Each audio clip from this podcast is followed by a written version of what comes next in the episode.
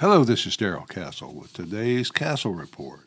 This is Friday, the 11th day of August in the year of our Lord 2023. I will be talking today about the recent coup in Niger, why that change in a West African nation matters to America to the extent that Undersecretary of State Victoria Nuland, the mother of the 2014 coup in Ukraine, was dispatched to Niger to meet with the new rulers and to lay down the law to them.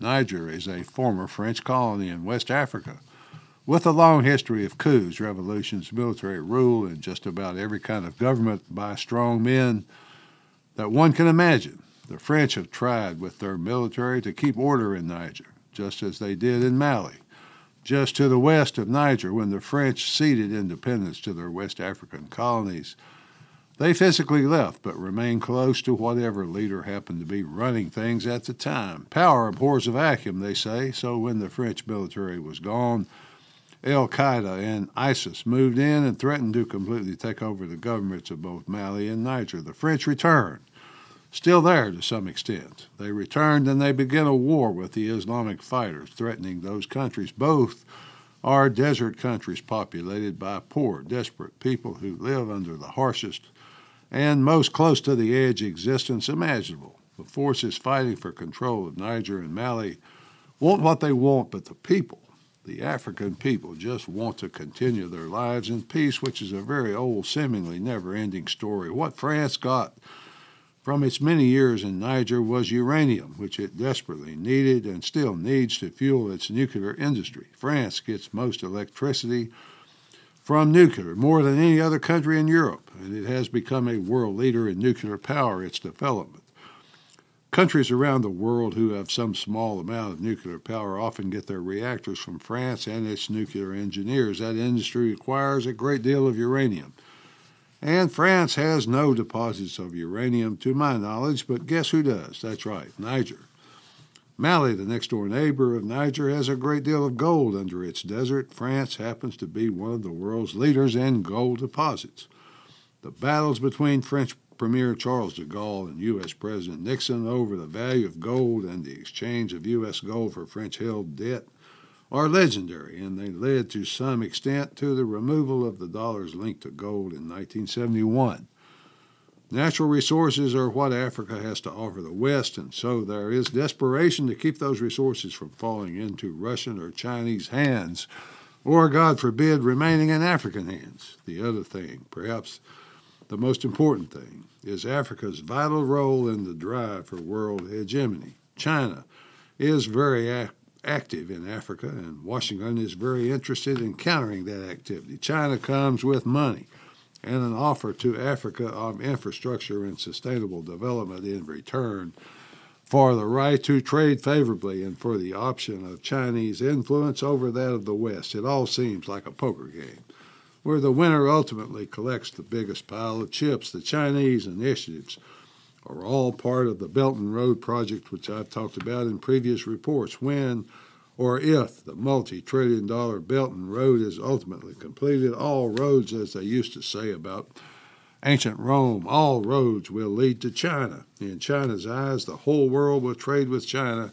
and will ship China resources so that the Chinese goods can be manufactured and sold all over the world. China's offer is quite simple sell me your oil, your gold, your uranium, your diamonds, your rare earth metals the other things you may have under your soil, we will build roads and other infrastructure so that those things can be transported to market. Your African laborers can have work digging the stuff out of the ground under Chinese expert management, of course.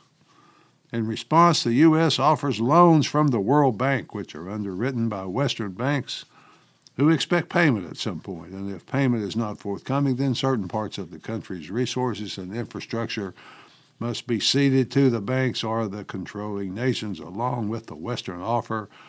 Comes demands of political nature, such as the recent controversy whereby the West demanded that Africa follow and obey the sanctions placed on Russia or lose all its Western funding. The Chinese make no such political demands, which can be refreshing to people in need. The Russian sanctions involve the loss of Russian fertilizer, about 30 million tons to be exact.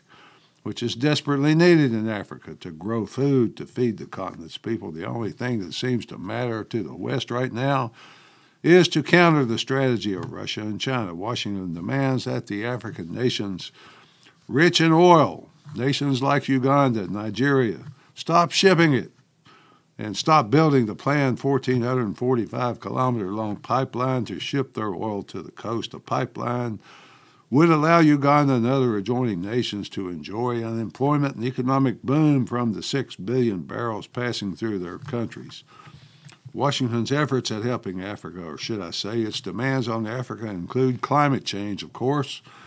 Climate change propaganda, which usually involves restrictions on the use of fossil fuels and the like, along with climate change, comes submitting to digital technology, especially involving health. In other words, you must be vaccinated to get the money.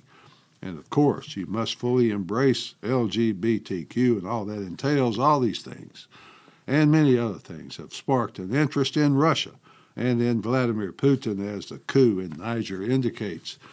In Niger's long history, it has only passed power from one duly elected government to another once and that was to the leader who was just deposed in a military coup on July 26th of this year. The president's own military guard detained him. A general spoke on television and announced that he was taking control of the government, that he hoped to avoid violence. President Bazoum, a West supporting leader, was out, and a very large man in military fatigues and sunglasses was in. Most surrounding countries announced support for the leader of the coup with the notable exception of Nigeria, the regional bloc known as the Economic Community of West African States, said that it was considering intervention with 25,000 troops. Nigeria said it would contribute more than half of all that force needed to return the duly elected leader to power. They gave the coup a seven day deadline to release Mr. Bazoum and return him to power, but the deadline has passed and nothing happened. this coup was rightfully seen as anti West, especially anti France, pro Russian. Protest against French troops and their policies of interference in the affairs of host nations as part of forced France to withdraw its military. This is now a dangerous, simmering conflict which threatens to explode into a continent wide war. The U.S. State Department has evacuated the American embassy in anticipation of anti American riots or worse. The U.S. sent Victoria Nuland to Niger to lay down the law to the uppity coup leaders of Niger. Ms. Nuland is Undersecretary of State and a very important member of Secretary Blinken's State Department. She is the person who is widely credited with the 2014 Maidan protests in Ukraine, which resulted in changing the government from pro Russian to pro American. The long term effects of the Ukrainian, quote, coup has been the deaths of hundreds of thousands of people and the expenditure of more than 100 billion U.S. dollars. Miss Nuland went to Kiev during the protest and brought cookies for the protesters. After it was over, her man was in power. She bragged that, quote, we accomplished all this for less than $5 billion, end quote. She apparently the State Department's expert on coups, so she was quickly dispatched to Niger last Monday. The leaders of the coup refused to allow her to meet with the deposed leader, but she spent about two hours with the coup leaders who would meet with her. She described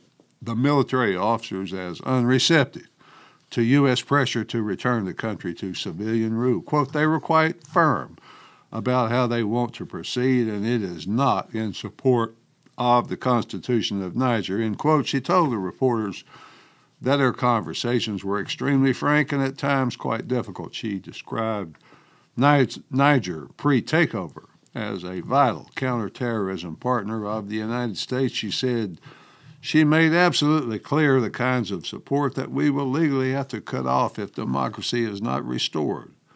U.S. law requires that if a democratically elected government has been toppled by unconstitutional means, federal law requires a cutoff of most American assistance, particularly military aid. So, no more guns, bullets, bombs, so on and so forth. No more piles of borrowed cash for your leaders to stick in their Dubai banks while your people starve. Her meeting was with General Barmou, a U.S. retrained officer three of his colonels. The coup's top leader refused to meet with the Americans. The reason he refused to meet was apparently because he was meeting with the head of the Wagner Group. You remember the Russian mercenary army that was Putin's primary striking force in Ukraine.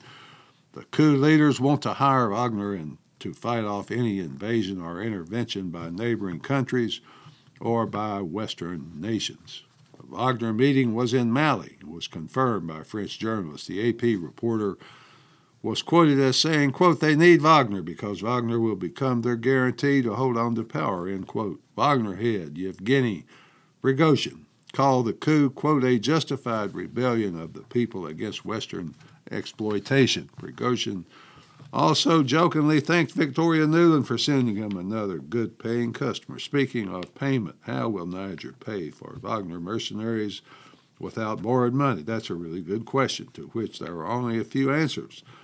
They could use money the U.S. has already given them or money they borrowed from the World Bank, or either Russia or China could cover the cost for them. The other, most traditional way would be to cede part of Niger's resources and infrastructure. Wagner is, however, becoming a fixture in Africa, operating currently in Mali, Burkina Faso, Sudan, Mozambique, and the Central African Republics. Should ECOWAS attack Niger, as it has said it would, then that would be a declaration of war against all Niger's allies, according to the new Niger leadership. What about the African people, the ones who are living in Niger right now? That's a good question because Niger is a very poor desert country whose people don't have much, only want to live peaceful lives, or so it appears. Traditionally, African people live in the most brutal poverty, while the political class enjoys the largesse provided by colonial powers like France, Great Britain, and Germany. I started reading bloggers from Niger and Mali, as well as watching some of their videos. One man in particular caught my attention. He has a YouTube video in which he appears in a military uniform. He says, We want to work with Russia because Russia gives us weapons and other benefits for free. Vladimir Putin is a great man of dignity and respect. He treats the African people as equals. There is a $23 billion U.S. debt which burdens them, and Russia has agreed to cover it for them. Who does that kind of thing for someone except Vladimir Putin? Right now, the African people do not even have their own banks, and their leaders must store their money in Western banks, but Putin will help them set up African banks. Putin will let the African people be themselves will not insist that they adopt LGBTQ, which they don't want. The West brought Niger HIV and AIDS and its rubbish lifestyle, but Putin will let them be themselves. Well, that's the end of his his video. Very interesting. Finally, folks, the African people have nothing to say about which colonial power exploits them at one time or another. Russia brings military assistance, China brings money, trade, infrastructure development, the West brings military protection and money, but at a price. All the nations which exploit the African people have their price. There's virtually nothing for the Africans.